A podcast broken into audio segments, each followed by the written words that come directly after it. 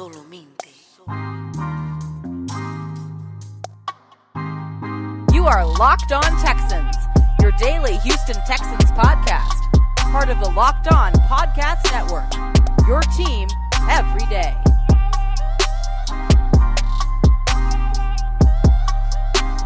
Happy Thanksgiving, Jets fans and Texans fans. We have a crossover episode of Locked On Jets and Locked On Texans. Jets fans probably recognize my voice. I'm John Butchko, the host of Locked On Jets, along with Cody Davis, the co-host of Locked On Texans. We are going to preview this weekend's game between the New York Jets and the Houston Texans in Houston. Cody, good to speak with you today. How are you doing?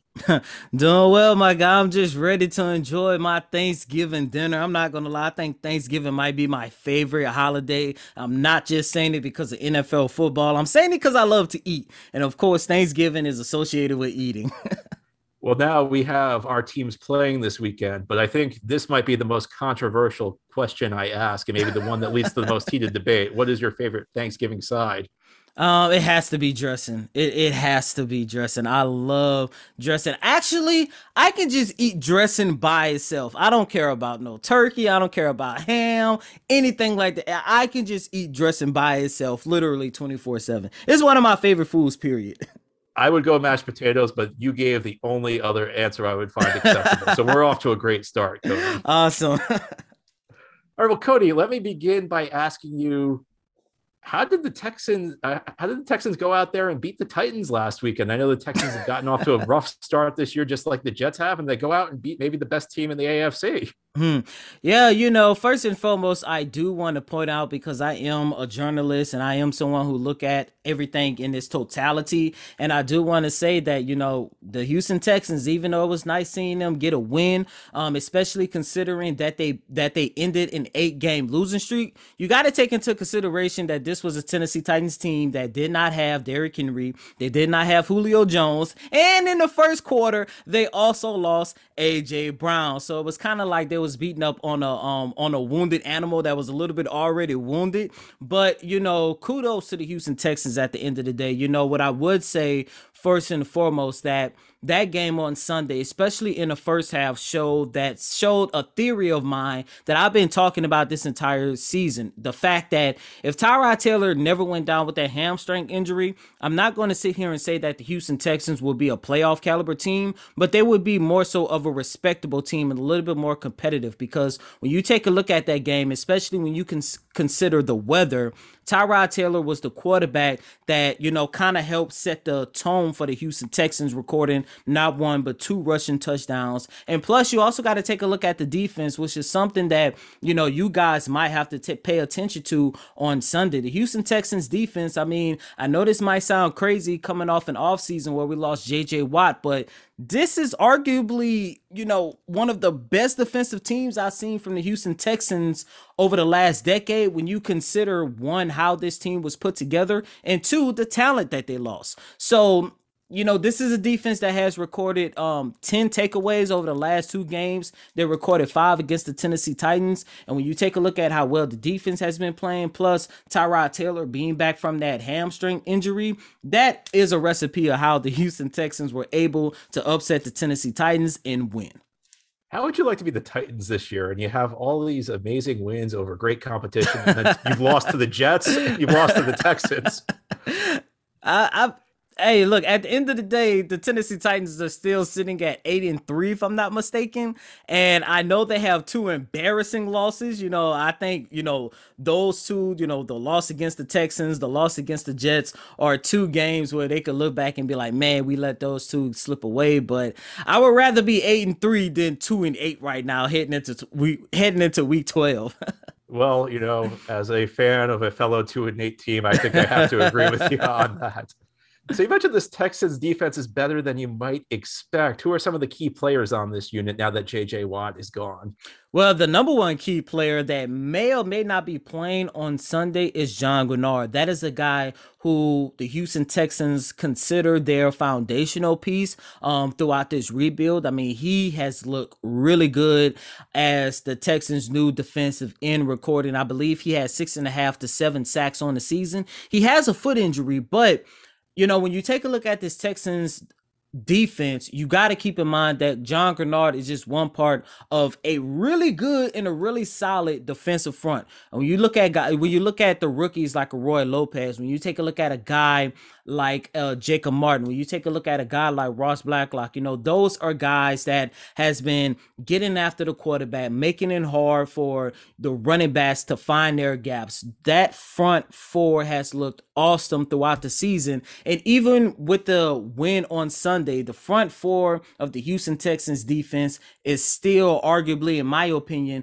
has been the biggest bright spot for this team so far in the twenty twenty-one season. But when you take a look at the linebacking core, when you take a look at the secondary, they have been up and down. The linebackers did look good in their win Sunday against the Tennessee Titans, and the secondary as well. You know, those is where most of the Texans turnovers have been coming, because they've been the one making plays on the ball, forcing fumbles, forcing fumbles, getting in interceptions. And if they're able to read the quarterback correctly, and I say read the quarterback correctly because Desmond King, he had not one, but two very important interceptions in the win against the Tennessee Titans. He was talking about how he was able to read the quarterback. And I know every time the Texans come off a game where they have multiple takeaways, that is something that they talk about a lot, is reading the quarterbacks. When they're able to get that read on the opposing team quarterback, they are able to create takeaways in forms of interceptions. So, you know, like I say, the, the front four is a little bit more stable, a little bit more solid,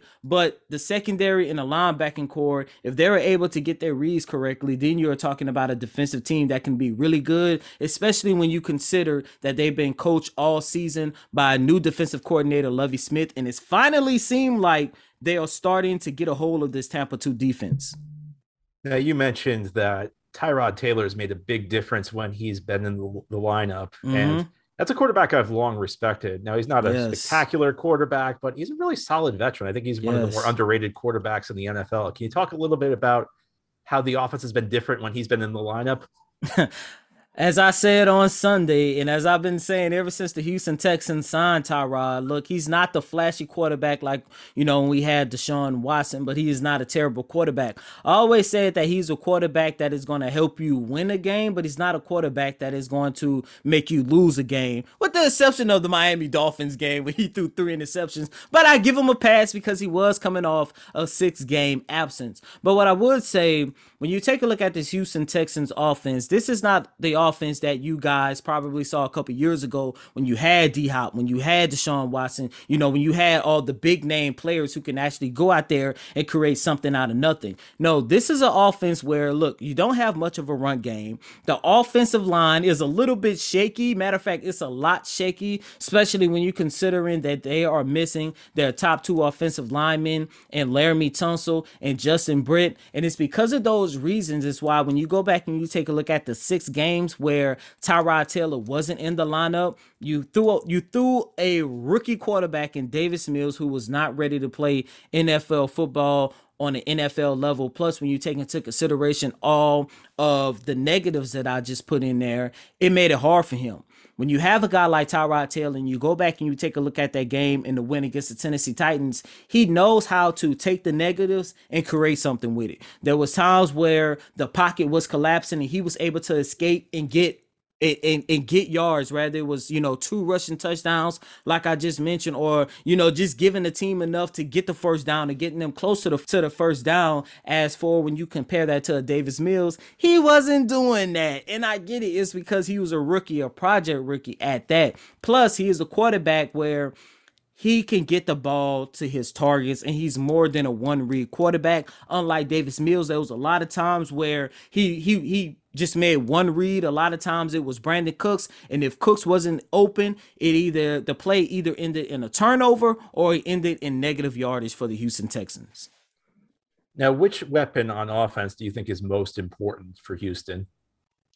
Gotta go with Brandon Cooks. He has been the team's top receiver. And, you know, I think he started out the year top ten in receiving yards, but over the last three to four games, you know, the, the Texans, where the Texans opponents have been able to kind of put him in a box where, you know, just making it a little bit harder for him to go out there and run his routes and stuff. But if Brandon Cooks could get things going, he is still arguably, if not the Texans' best offensive player. However, to that To, to answer that question and to extend it a little bit further, I would also throw in Chris Conley and Nico Collins together, because if both of those guys can go out there and get and find their rhythm in the passing game, then that's, of course, going to free up Brandon Cooks in order to do his thing as well.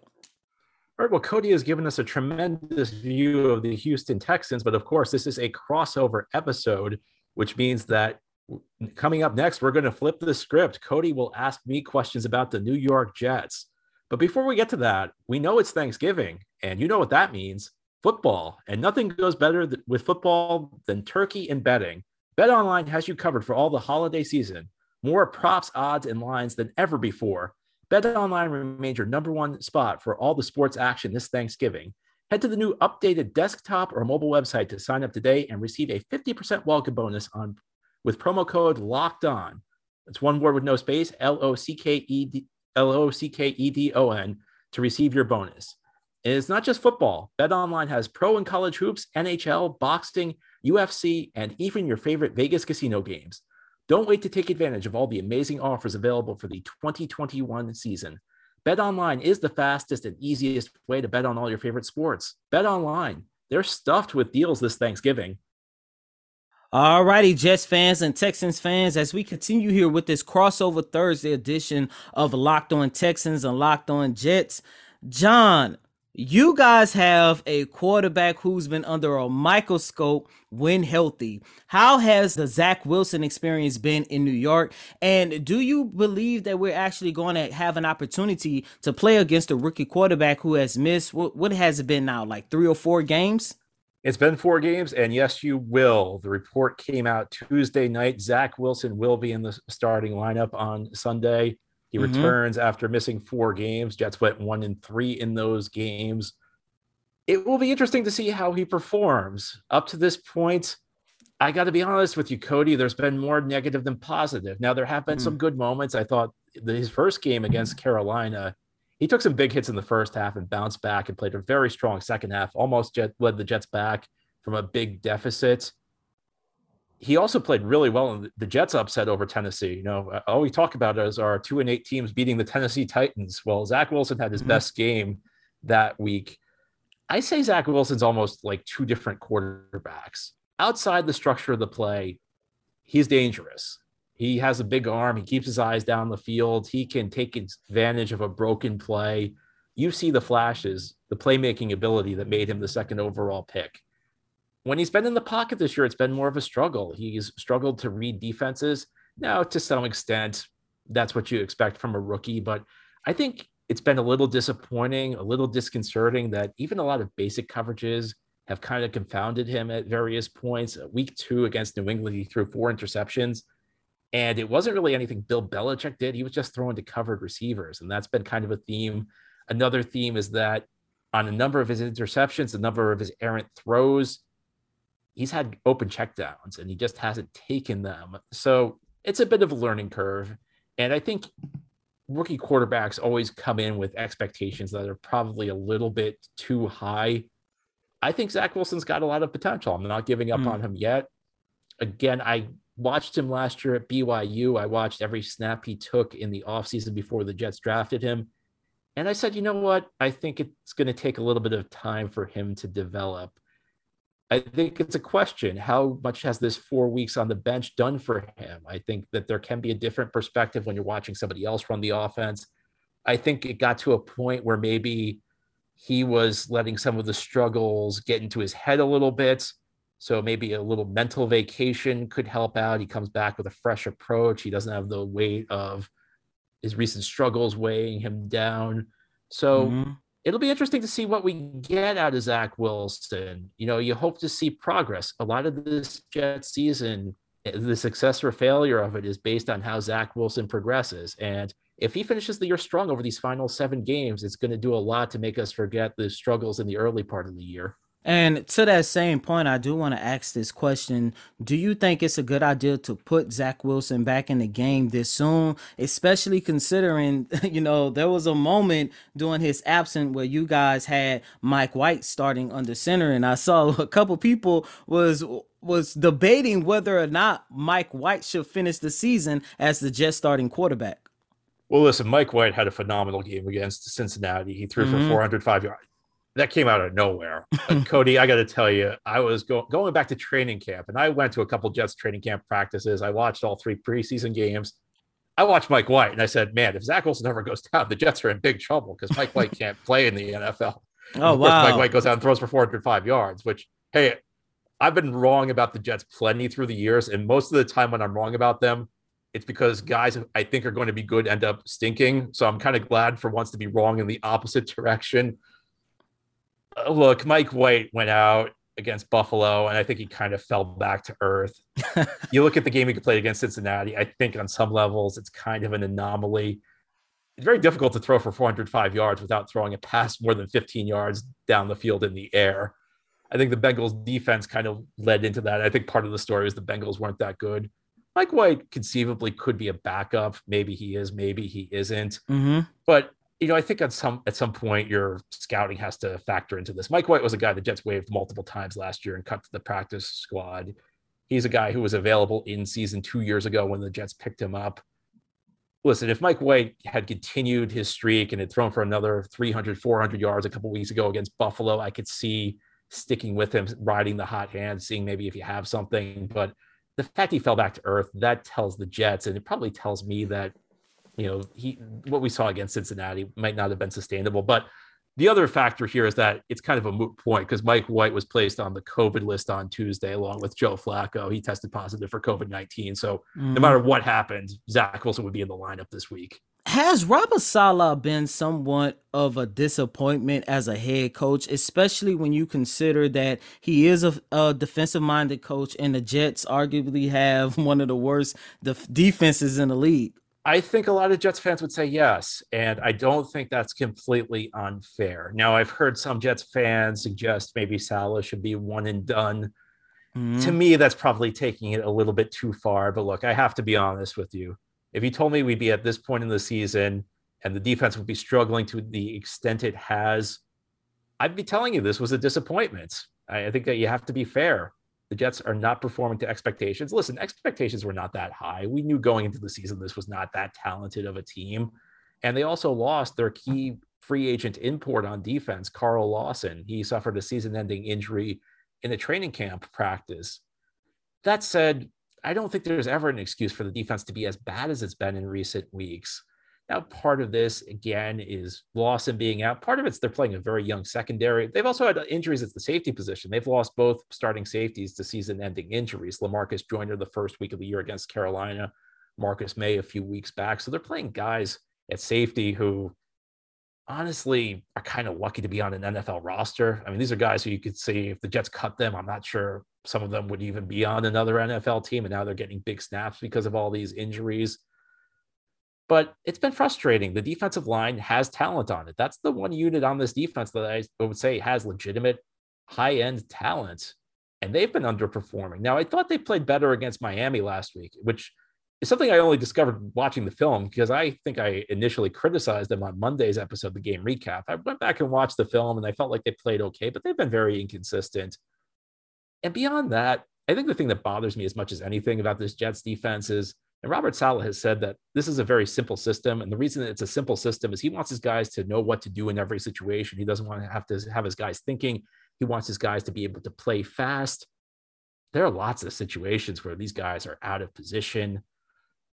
You look at the things the defense tries to take away. They frequently bring the extra safety into the box to try and stop the run. They try and prevent the big play. They try and play bend but don't break. Well, they've been not great stopping the run, and they've been giving up a lot of big plays. So when you're not doing the things you set out to do, the things your scheme is built to do, that's a problem.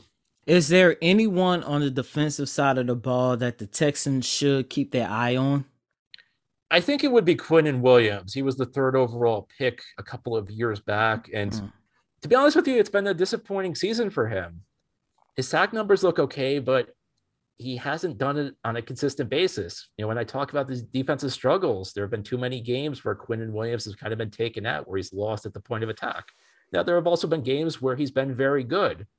And based on what you told me about the Texans offensive line, this could be the type of game where he could present a mismatch. He hasn't been consistent all year, but the talent's there. There's a reason he went third overall. And you've seen flashes of a guy who can be an impact player. So that would be the guy I'd keep my eye on.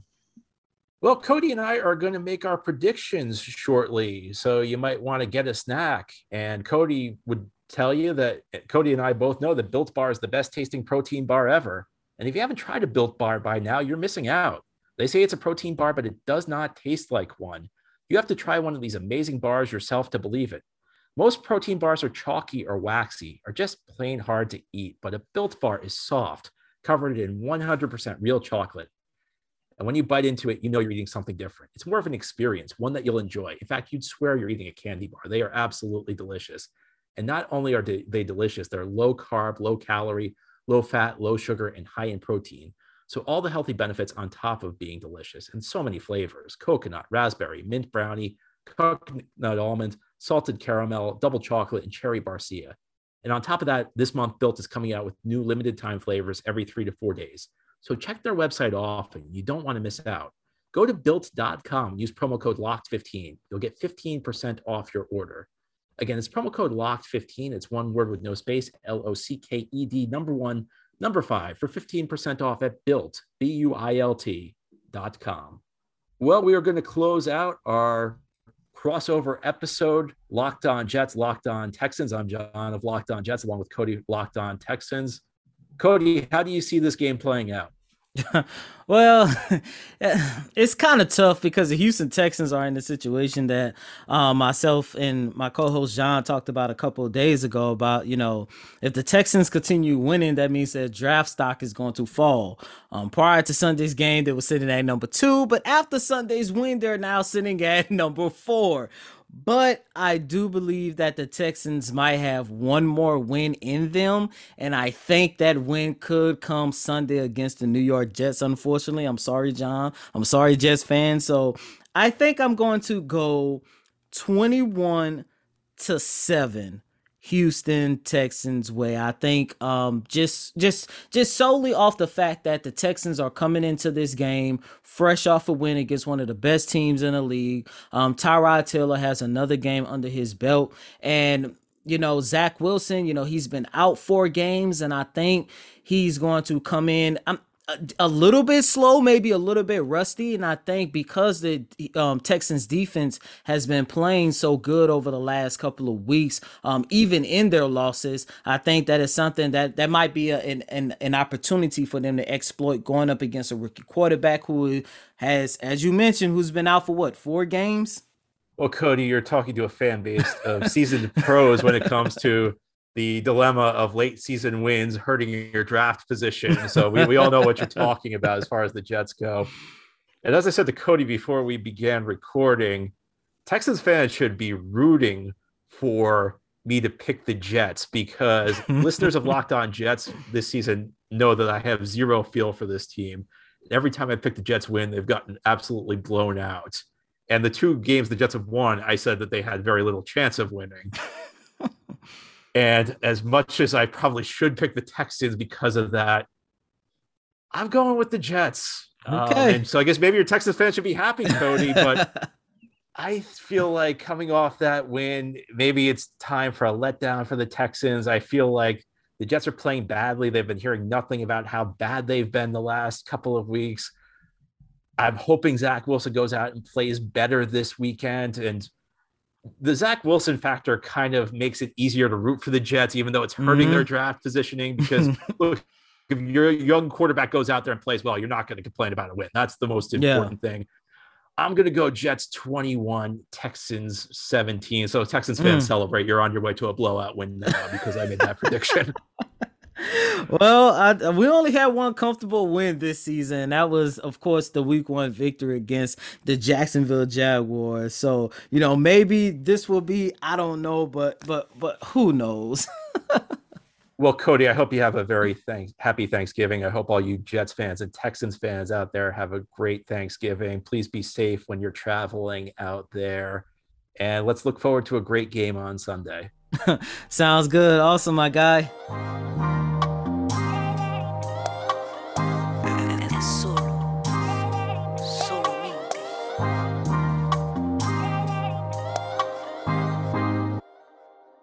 You are Locked On Texans, your daily podcast on the Houston Texans, part of the Locked On Podcast Network. Your team every day.